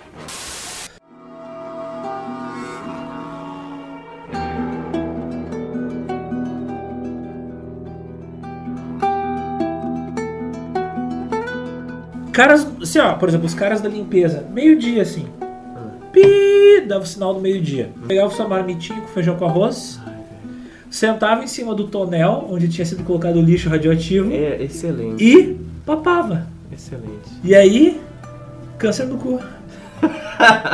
Que merda, né? Mas é sério, mas tipo assim, ó, eles pegavam a marmita, colocavam no colo e sentavam em cima dos tambores cheios de material radioativo. Tem foto dos caras assim, ó. Só, e só depois de dias que os funcionários da descontaminação foram equipamentados com roupas de proteção e umas canetinhas que ficavam aqui, que elas têm tipo um sensor, tipo, se eu não me engano, uma espécie de filme fotográfico que ele queima caso esteja exposto demais à radiação. Pra vocês terem uma ideia, Domingos Pereira, um bombeiro, reza a lenda que ele perdeu as duas pernas em consequência da contaminação. No, no fim, depois de 10 anos, que deu sintoma na minha perna. Quando eu cheguei no hospital, que, que era para que, era para fazer os exames, eu para o médico para me examinar, quando eu falei para ele, e antes de examinar, ele falou para assim, não, isso, isso não sei, é radiação. Ele, aí ele falou assim, não, é radiação, vai, vai ter que cortar sua perna. E aí já mandou a, a moça que estava lá, lá, já mandou ela arrumar lá um quarto para me internar. Caralho, cara, você não tinha. Sabia. Dez anos depois dele ajudar na limpeza do local do acidente. 10? Sim, porque ah, algumas pessoas foram contaminadas, 97. mas as, con mas as consequências só vieram depois. Aquele tipo Vieram, de- vieram a longo prazo, entendeu? Tu, tu, so- tu foi irradiado com radiação ionizante hoje, e aí aquela célulazinha que se fudeu vai se vai, espalhar vai e vai- levar, sei lá, 10 anos pra virar um tumor, virar um câncer. Câncer. Hoje, ah, hoje, várias das pessoas envolvidas diretamente na descontaminação estão mortas e teve gente que viveu dois meses, teve gente que viveu alguns anos, mas todos eles morreram em questão relacionada ao Césio. Ao Césio. E imagina- Mas, ah, vários sobreviveram, mas tu tem um monte de gente que hoje em dia tem diversos problemas de saúde. Os bombeiros chegaram primeiro, sem saber do que se tratava, da periculosidade da situação, sequer sabiam é, que era radiação, ninguém sabia nada. E os policiais, os bombeiros, é, colocaram as cordas no local e os policiais se postaram é, nas cordas para evitar que a população tivesse acesso. O que ocorreu foi que o, o soldado Gaspar, desde o início, ele ficou postado nessas cordas é, na área de isolamento. E já na primeira semana ele apresentou um quadro é, que o coronel Vasco depois é, diagnosticou, né? Ele vômito, diarreia, cefaleia, é, manchas na pele e uma série de outras coisas. Ele foi obrigado a continuar trabalhando, porque na hierarquia da PM, na estrutura de lei que rege a PM, se o policial é, não cumpre a ordem, ele vai preso. O soldado Marques trabalhou no final do primeiro momento, no segundo momento já no depósito, e ficou acho que por dois anos. Também, é, logo que terminou o trabalho, ele desenvolveu um câncer cerebral. Ambos foram para a reserva. E além de ir para a reserva, foram punidos, porque é, no regulamento da PM, o policial que em serviço adquire uma patologia que impossibilita o, o policial de trabalhar, ele é, vai para a reserva uma patente acima, ou seja, os dois eram soldados, deviam ir a cabo. Mas, como o Estado, aqui nem, não podiam admitir que o motivo dos cânceres era Césio, eles foram para a reserva como soldados. Nós ficou lá trabalhando, sem nenhuma proteção. Após 10 anos eu vim ter um tumor no cérebro. É, fiquei, tive que fazer cirurgia, fiz radioterapia. Sem contar que a gente trabalhava lá, tomando aquele pó, né, a capoeira toda na cara lá, e vinha para casa. Chegava aqui, abraçava os filhos, né? A esposa lavava a farda, E nesse ponto a mídia já tinha espalhado a notícia pro Brasil todo. Sim. Aí acontece histeria. Jornalistas do mundo inteiro vêm para Goiânia. Ah, os goiânios, por exemplo, não conseguem exportar produtos para fora do estado.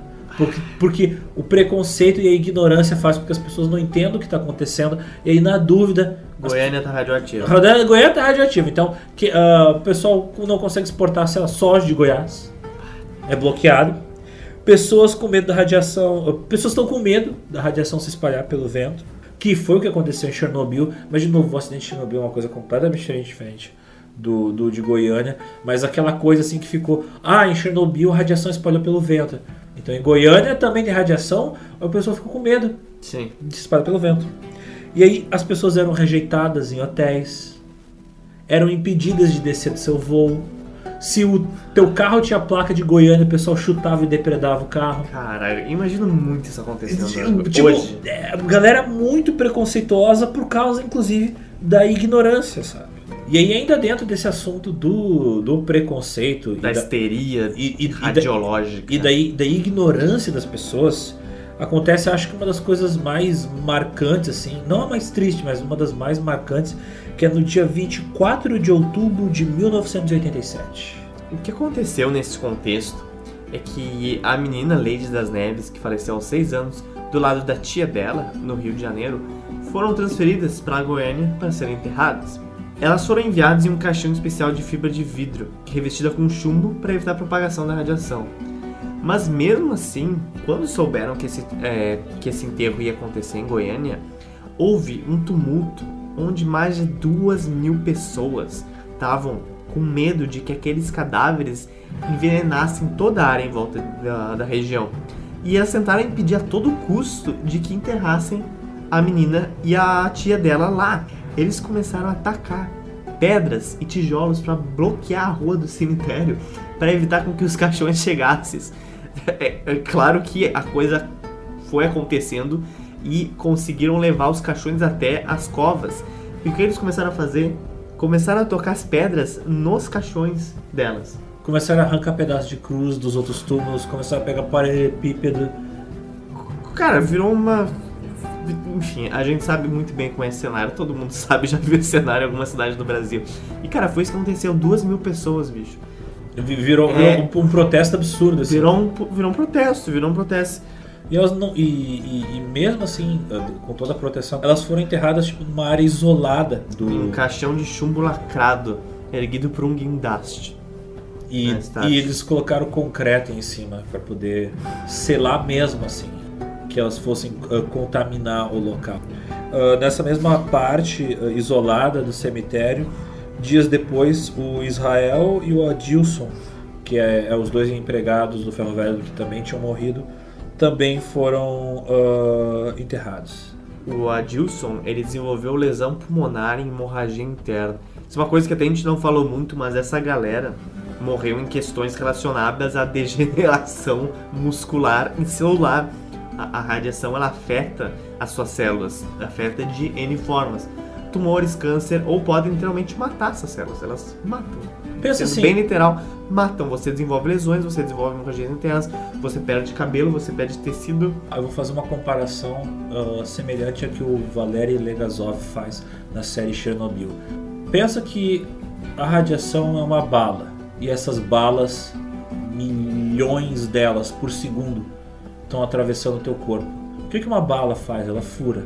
No caso, são pequenas balas, elas estão furando as células do teu corpo. A célula do teu corpo é um balãozinho d'água. Cada célula do teu corpo é um balãozinho d'água. Imagina furando e destruindo sabe? Milhões de balas te atravessando. Tu é, tu é furado por mil- milhões de disparos de energia, sabe? Tu é torrado, tu é, tu é, é como se tu tivesse sido cozinhado dentro do micro-ondas. É e é uma morte muito, muito, muito, muito, muito horrível.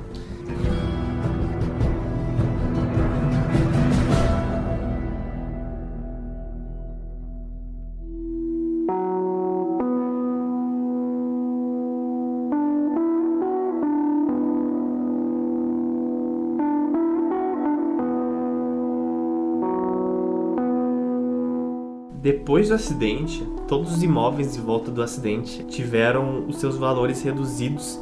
As pessoas saíram de lá, teve um pânico generalizado e além da desvalorização dos imóveis, por muito tempo a galera não quis voltar lá. A galera não quis ir pra lá de nenhuma forma. E isso era perto do centro de Goiânia, cara. Muitas lojas e comércios que existiam ali perto mudaram de endereço, fecharam, simplesmente foram embora. Pouquíssimos comerciantes resistiram e quiseram ainda continuar naquela região. O local onde era o ferro velho e, se eu não me engano, também o local onde era a casa do Ivo, o terreno hoje em dia é vazio. Quem passa hoje ah, vê só um, um lote vazio que é concretado. Ah, eles não só pegaram todas as casas, desmancharam, colocaram em tonéis e colocaram num depósito, mas o terreno em si foi concretado para garantir que nenhuma contaminação fosse passar. É um terreno onde não pode construir nada, aquilo ali é isolado. Meses depois da morte da filha, o Ivo. O Ivo Ferreira. Ivo Ferreira, o pai da Leide da das Le- Neves. O pai da Leide das Neves. Ele volta, ele tem alta e ele volta pra família. O problema é, pensa só, o cara pegou o veneno e trouxe pra casa esse veneno matou a filha, Matou a filha. sem ele saber. Então imagina a culpa, cara, imagina a culpa que tu deve sentir quando tu é o responsável pela morte do teu próprio filho. tá ligado? De- deve ser uma coisa assim, deve ser uma dor que maior que o, que o mundo. Tu entra em depressão. É, e o que aconteceu? O cara ele não, ele não parava de fumar e não parava de chorar por causa da, da sensação da, de culpa que ele tinha em relação à morte da filha que foi provocada pelo fato dele trazer aquele material radioativo para dentro de casa. Na cabeça dele ele tinha matado a filha.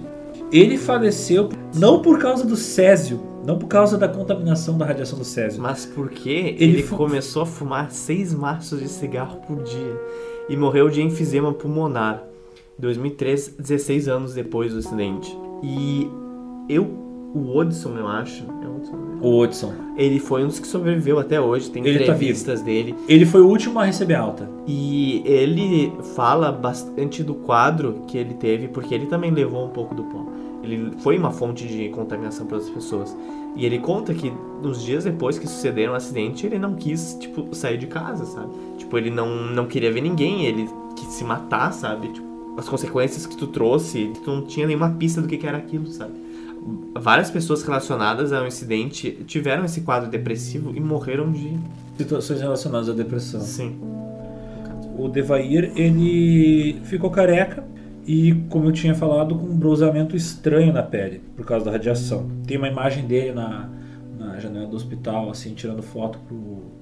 sendo entrevistado pelas pessoas, coisa e tal. E ele, tipo, ele parecia uma pessoa ah, idosa.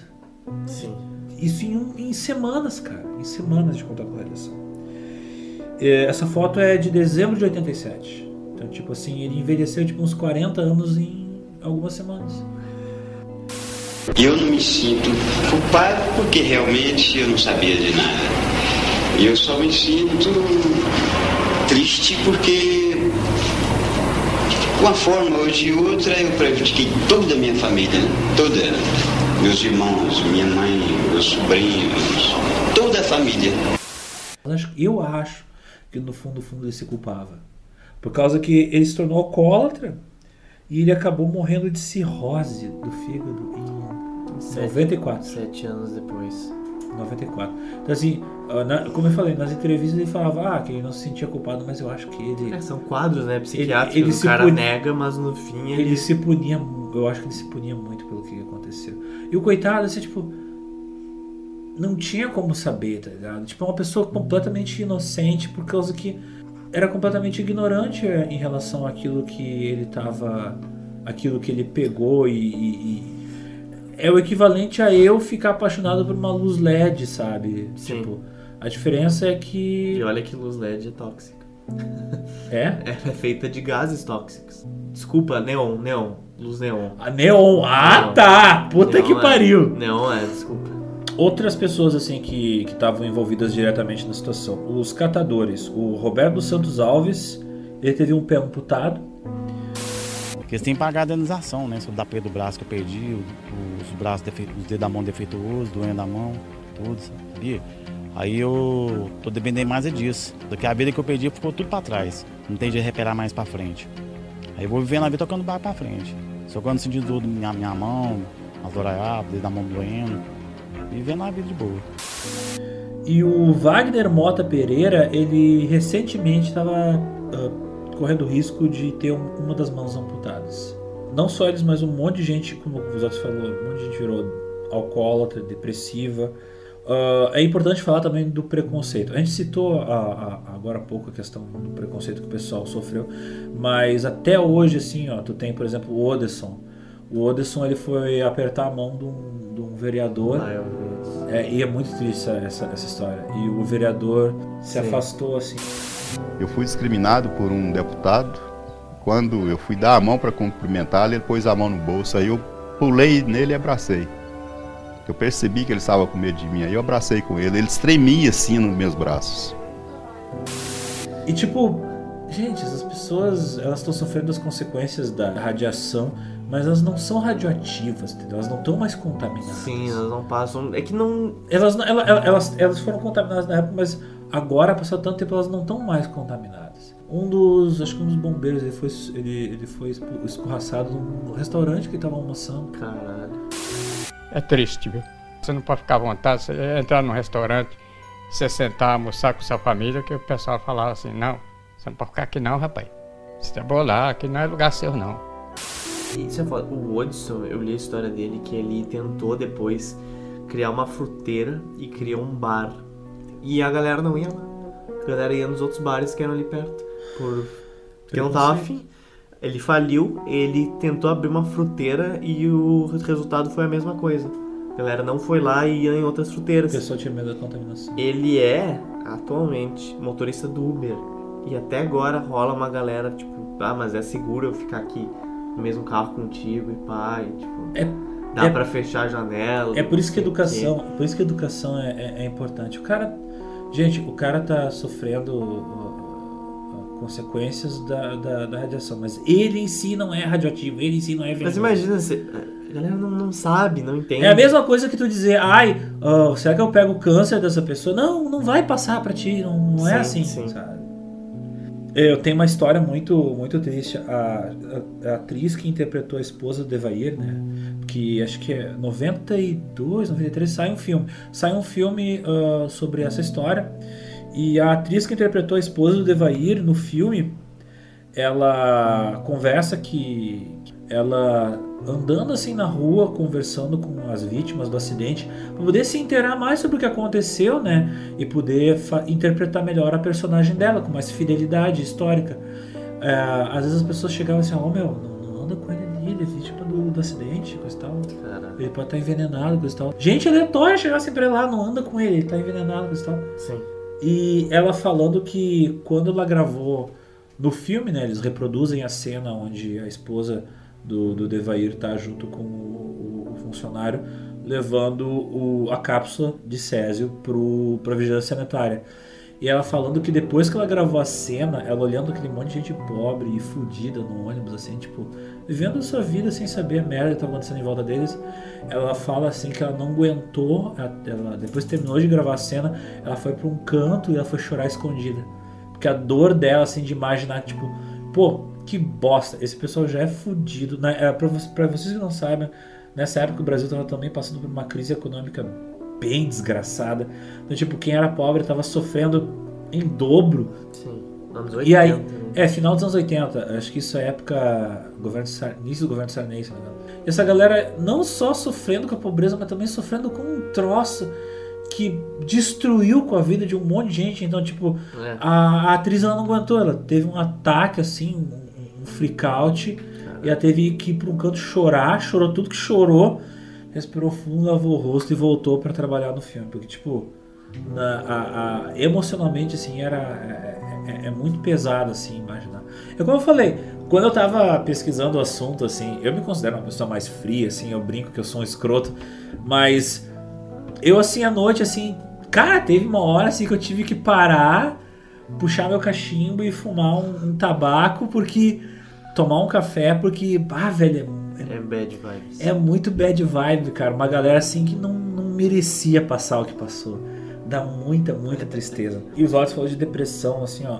tem, tem médicos que falam que o maior impacto, o maior impacto do acidente radioativo não foi em si o, o césio, porque o, é capaz de que quem, o que mais matou gente, ma- matar, matar e deixar permanentemente doente, foi a depressão.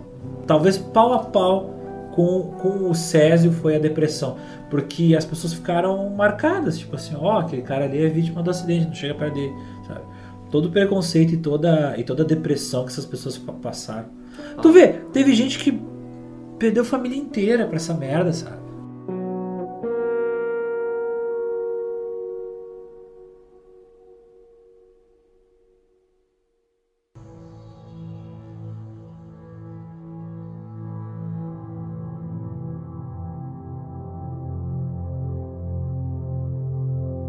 Em 1996 vem as condenações. Quem foi o responsável? Então, então aqui, ó, a, a parte que eu falo, aqui é a parte que eu falo com muito prazer, porque eu quero que essas pessoas, o nome dessas pessoas não pode ser esquecido pela história, tá?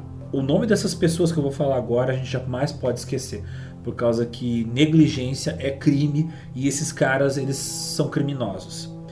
Os médicos Orlando Teixeira, Criseide Dourado, Carlos Berzeril e o físico hospitalar Flamarion Goulart, eles foram condenados em 1996 a três anos e dois meses de prisão em regime semiaberto por homicídio culposo. Mas aí entra o fator Brasil. O que acontece? Em 97, a pena é substituída por serviços comunitários e o dono do prédio, o dono do prédio onde ficava a clínica, Sim. o Amaurílio Monteiro de Oliveira, ele pega um ano e dois meses de cadeia. Em semi-aberto. É. Um Só, ano. só que aí o que acontece? Depois ele consegue cancelar a pena. Tá bom. E aí ele não, não pega não pega cadeia. Que era responsável por pagar o segurança que não ia deixar pessoas entrarem dentro do- das ruínas da clínica. E aí, em 1998, isso aí é Fernando Henrique, tá, gente? Sim.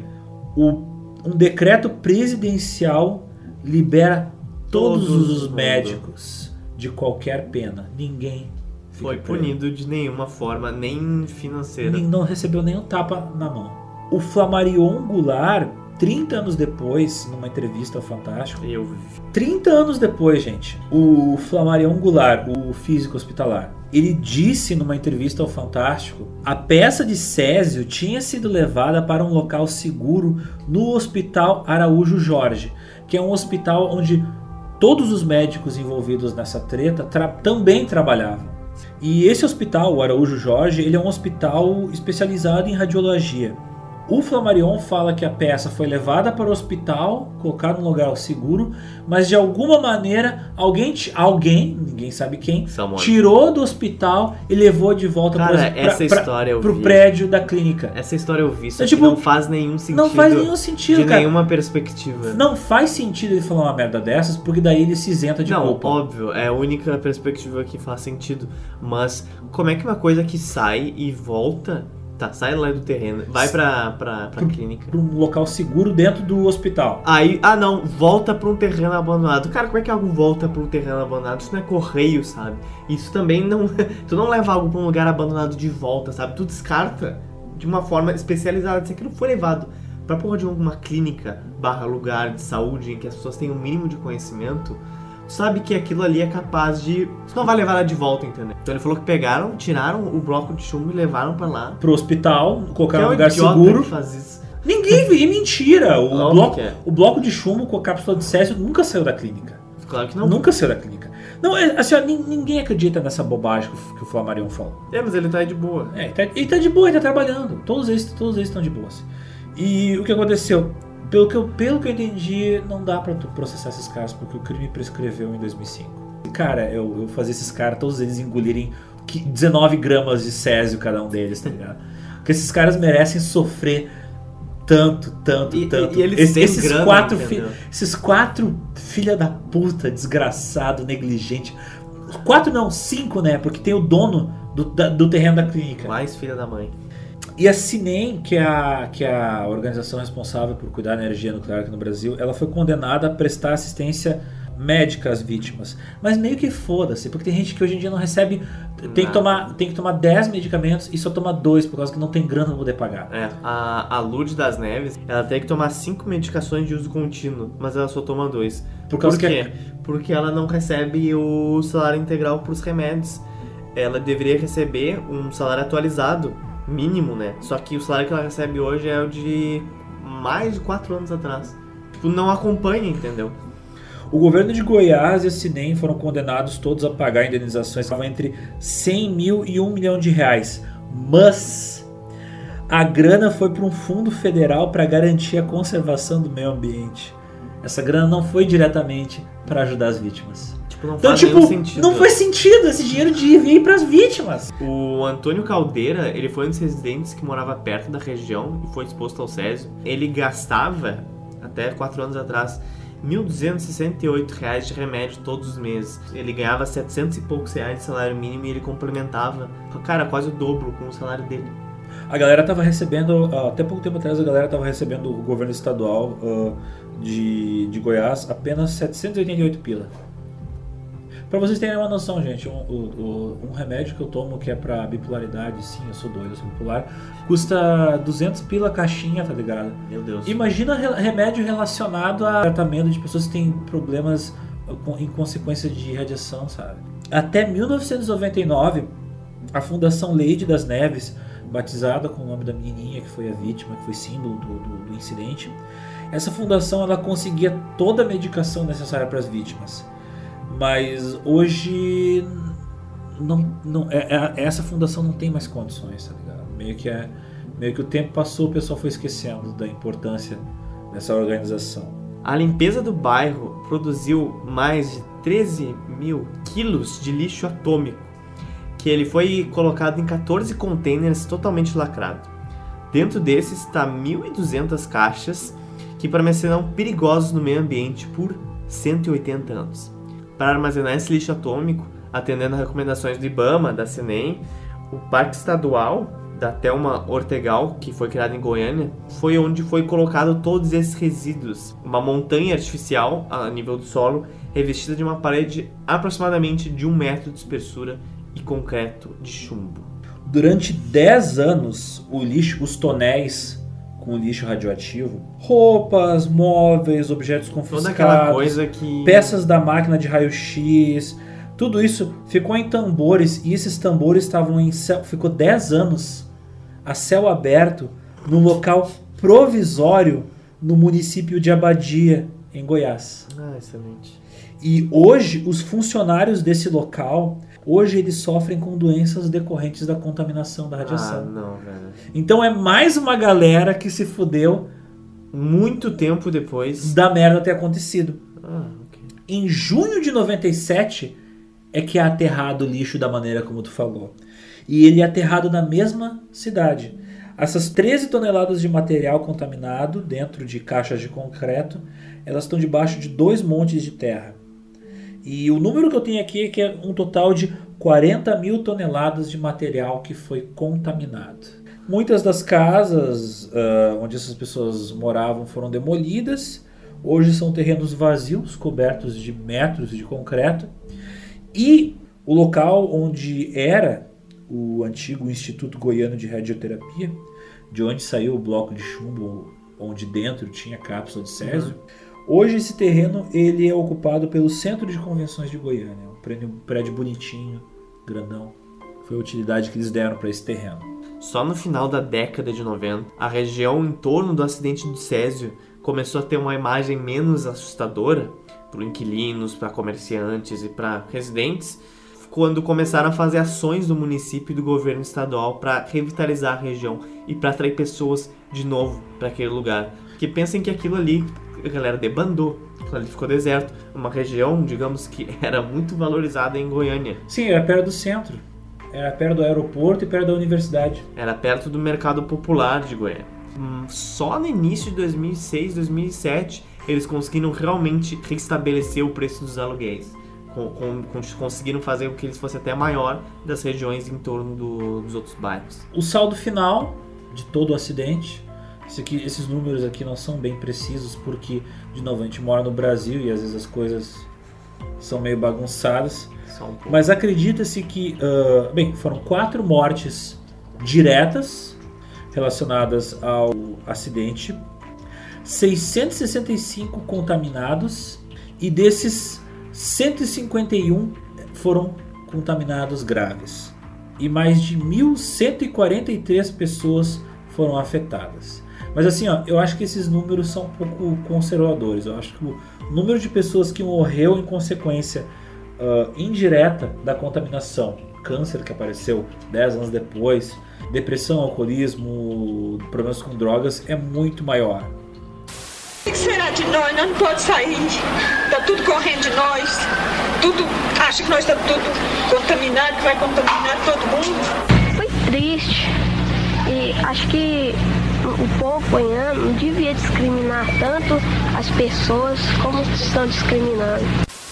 de formidário fisicamente, moralmente, mentalmente. Toda maneira que você pensar que a gente foi humilhado, a gente foi humilhado. Os porcos estão na- lá no lixo de Badia de Goiás. Minhas criações, minhas galinhas, meus patos, meu cachorro, a parte da casa que, que era minha na época. Tá tudo lá. Foi arrancado e levado para lá. Minhas coisas. Foi arrancado e levado para lá. A gente era tratado pior do que um bicho, sabe? Um bicho, um bicho selvagem, que só de ver você assim, corria. Se você quer saber, até hoje, 15 anos após, ainda há discriminação. Até hoje ainda somos discriminados. Basta contar quem a gente é, pro medo, pra discriminação, começar tudo de novo. Hoje não dá para, como eu falei, hoje não dá para saber o número de pessoas que estão morrendo e sofrendo das consequências do indi- indiretas da, da contaminação, porque muita gente até ah, não fala que foi vítima, Sim. por medo de sofrer preconceito da família, ou de vizinhos, ou de amigos. Como a gente viu, mais de 110 mil pessoas foram levadas pro estádio, cara. Falar que mil dessas foram afetadas. Bah, eu, acho, Eu acho que mais gente foi Eu afetada. acho um número Me- muito considerável. De novo, mesmo gente que não foi afetada diretamente pela radiação, provavelmente teve gente que, por exemplo, perdeu negócio porque trabalhava ali perto e É, perdeu o valor do, do terreno, gente que perdeu tudo por causa que a casa foi destruída, apesar de não ter sido contaminada, a casa foi ah, toda ah, derrubada por segurança. E o governo hoje fala que tá tudo bem. Tá tudo bem. Palavras de um dos, dos sobreviventes do acidente, ah, ele fala que ele tá morto. Só falta ser enterrado. Ah, os sobreviventes do acidente cobram até hoje a construção de um museu ou um tipo de memorial em Goiânia sobre o que aconteceu. Eles querem manter viva essa lembrança, querem parar de deixar aquilo em silêncio, porque eles sentem que é essa impressão que está passando. Já fizeram diversas propostas para a prefeitura de, de Goiânia de monumentos, de obeliscos, de até mesmo pequenos museus ou centros culturais que falavam da situação É que eu acho que o governo quer empurrar, qual- qualquer governo que se preza quer empurrar um, um, um acidente desse para debaixo do tapete para que as pessoas se esqueçam. E, e é o que aconteceu, tipo, as pessoas se esqueceram de, de que isso aconteceu. O artista plástico goiano, Ciron Franco, ele desenvolveu dois projetos para dar de presente à cidade, mas nada foi aprovado. E ele falou o seguinte: Não entendo um negócio desse. Por que não posso criar memoriais para Goiânia de graça? No mundo inteiro tem memoriais que perpetuam a história dos episódios seu país e até mesmo geram renda, mas aqui não funciona assim. Olá, meu nome é Ciron Franco, eu sou artista plástico e participei ativamente no período do acidente do Césio aqui em Goiânia em 1987.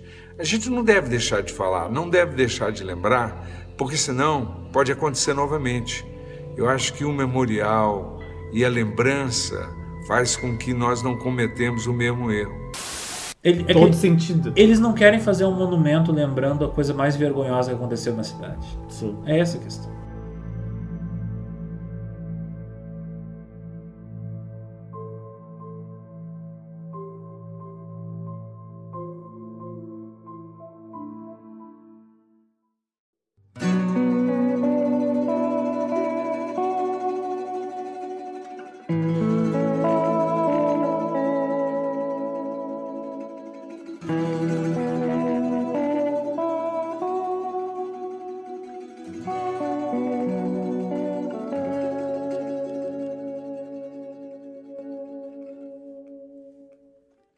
Tu falou no início, tu não imagina muito isso acontecendo de novo. Eu estou aqui para te provar que. You may be wrong. Em 24 de janeiro de 2019, foi encontrada uma cápsula de Césio 137 e um ferro velho na cidade de Arapiraca, 136 quilômetros de Maceió, capital do Alagoas. Material é uma substância né, radioativa, como a gente já viu aqui. Jura? Ele foi recolhido pela vigilância sanitária da prefeitura de Arapiraca após uma denúncia anônima. O dono do ferro velho entregou o objeto imediatamente quando foi informado dos riscos em manusear a cápsula, que não foi aberta.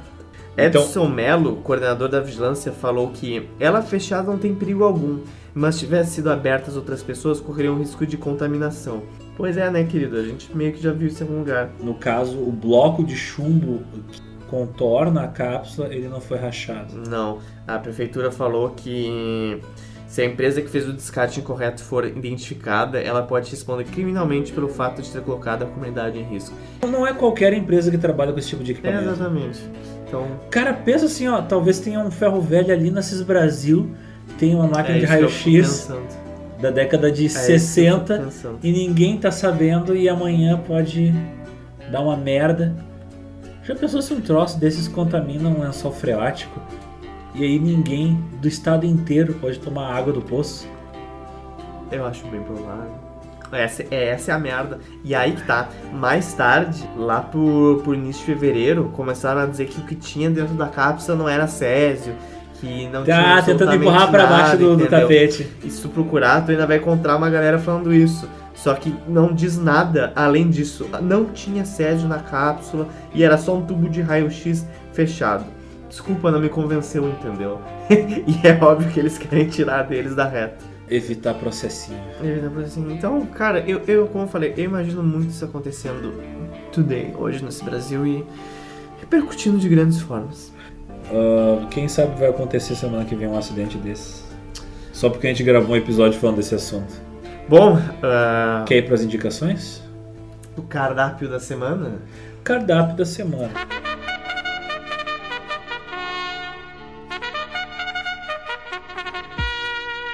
Queria recomendar dois produtos audiovisuais. Queria recomendar o Linha Direta, que saiu acho que em 2006, 2004, 2005, 2006, acho que 2006. É fácil vocês encontrarem no YouTube e é uma linha direta sobre o acidente de Goiânia, o acidente radiológico de Goiânia.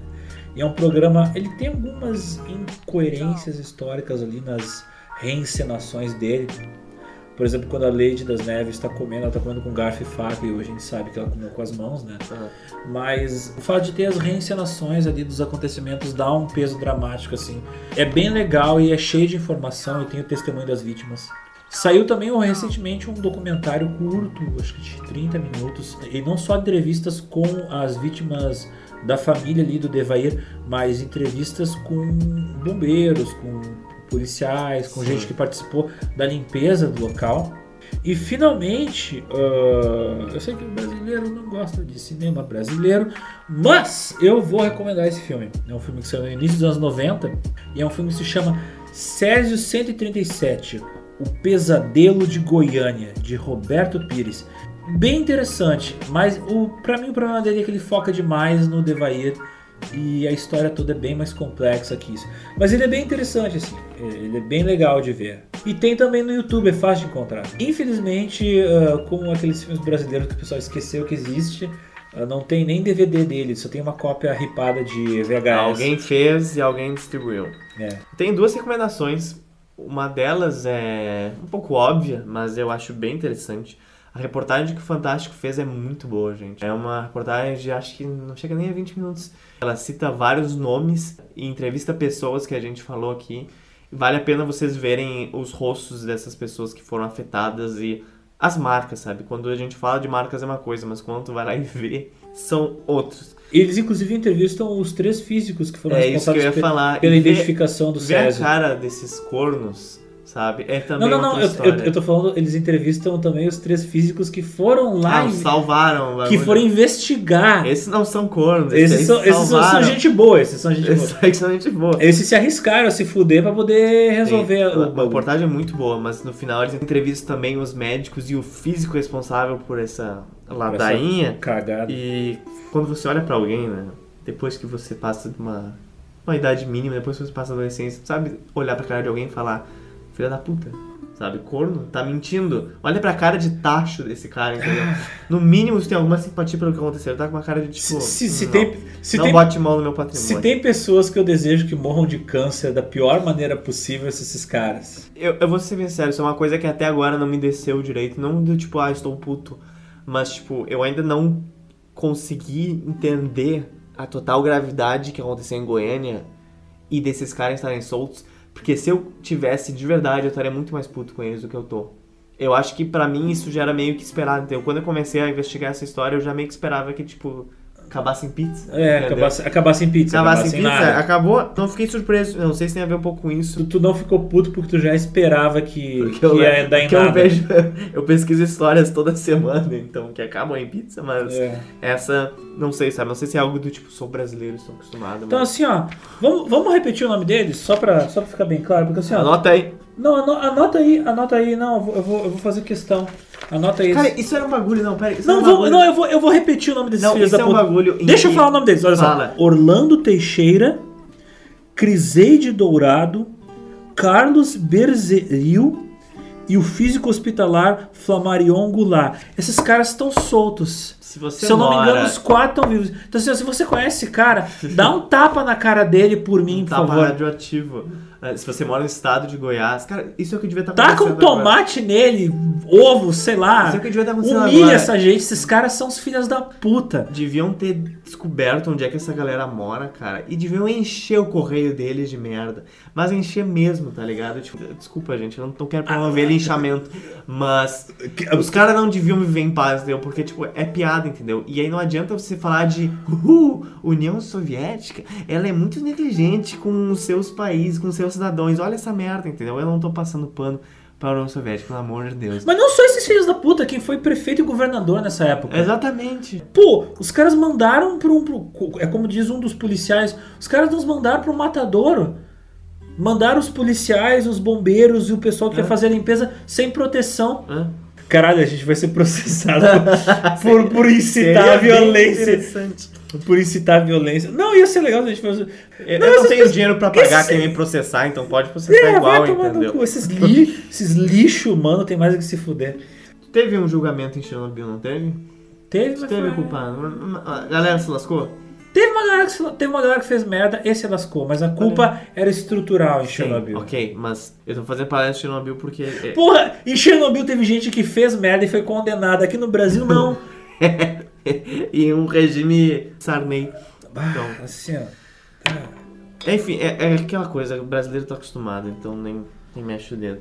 E a minha outra é, dica cultural, o cardápio da semana, é óbvio, eu acho que eu já falei não dela 50 vezes aqui. Vejam Chernobyl. É que muito bom, é muito bom. A gente vai falar muito melhor e muito mais detalhadamente desse acidente, mas. No futuro a gente quer fazer, acho que um episódio de duas partes, né? Seria ideal. Sobre, sobre esse acidente, porque assim, ó, porque não tem nada a ver o acidente de Chernobyl e o acidente de Goiânia, apesar do, da proximidade temporal. Mas o que eles têm em comum é a quando a negligência das pessoas responsáveis por uma coisa muito perigosa provoca um acidente de proporções gigantescas, entendeu? Sim. Aqui em Goiânia foi, um- foi pouca gente que foi afetada em comparação a Chernobyl. Mas em ambos os acidentes foi a negligência de pessoas que deviam ser responsáveis por um negócio muito perigoso acabou criando uma situação muito dramática e muito triste e gente morreu por causa disso, sabe? Bom, é isso, Alexander. É isso. Mais uma história que acaba em pizza. Em pizza, em pizza. Para ajudar a gente a produzir essa edição do GeoPizza e outras, a sua ajuda pode ser muito valiosa pra gente. Aqui, você não é um mero ouvinte, então dá uma olhada no nosso apoia.se barra GeoPizza, o link tá aqui na, na descrição do episódio, que lá você vai concorrer a vários tipos de prêmios e recompensas, como até inclusão em grupos para debates sobre os temas que a gente fala aqui, como até sorteio de livros. Então dá uma olhada lá e ajuda a fazer o nosso conteúdo independente. Mais uma história que acaba em pizza. É isso? É isso. Voltaremos daqui a duas semanas. Fiquem ligados. Você pode ver esse podcast no Spotify ou no YouTube com as nossas caras azuladas, nossa direção de arte incrível, ou no nosso site geopizza.com.br. Lembrando que quando vocês assistem o vídeo no YouTube, vocês muitas vezes veem tudo que a gente está citando. Porque no podcast, que é só em áudio, vocês ouvem. No YouTube vocês veem as fotos, os vídeos, as imagens. Eu quero imagens, me dê imagens, imagens. Material recheado. De tudo aquilo que a gente descreve, de todos os fatos históricos do- dos quais nós falamos. Is this? Is this? Até duas semanas. Como dizia o Pink Floyd, Goodbye Blue Sky.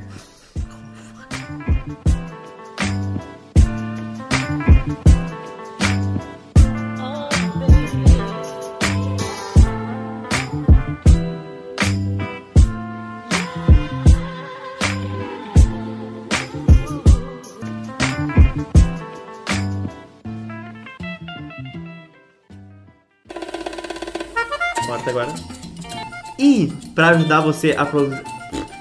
E pra você nos ajudar a produzir. Cala a boca. Pra ajudar. Pra. Cala a boca. Tu, tu, tu tem que, tu, tem que, tu tem que ser menos. tem- tu tem que ser mais. então Pra ajudar a gente a produzir esses e outros podcasts. A câmera não é aqui. Cala a boca. Tu tava fazendo assim, ó. Que é o Pra- microfone pra- mais pra- importante. pra- Ninguém se Não, importa mas com tu tem que olhar pras pessoas do YouTube. Ninguém se importa com a câmera. Pra ajudar a gente a produzir esses e outros podcasts, aqui você não é um mero ouvinte. Então dá uma olhada. A gente tem outro podcast. Tu falou pra ajudar esse e outros podcasts. Ah, é outra edição do podcast. Pra ajudar a gente a produzir essa edição e outras edições do GeoPizza, aqui no GeoPizza você não Tu é. repetiu duas vezes GeoPizza. fucking- Reco- Não, Tá, recomeça. cala a boca, cala a boca. recomeça. Só que Tá. te aca- respira, te acalma Eu fico, eu fico calmo quando tu não. Outras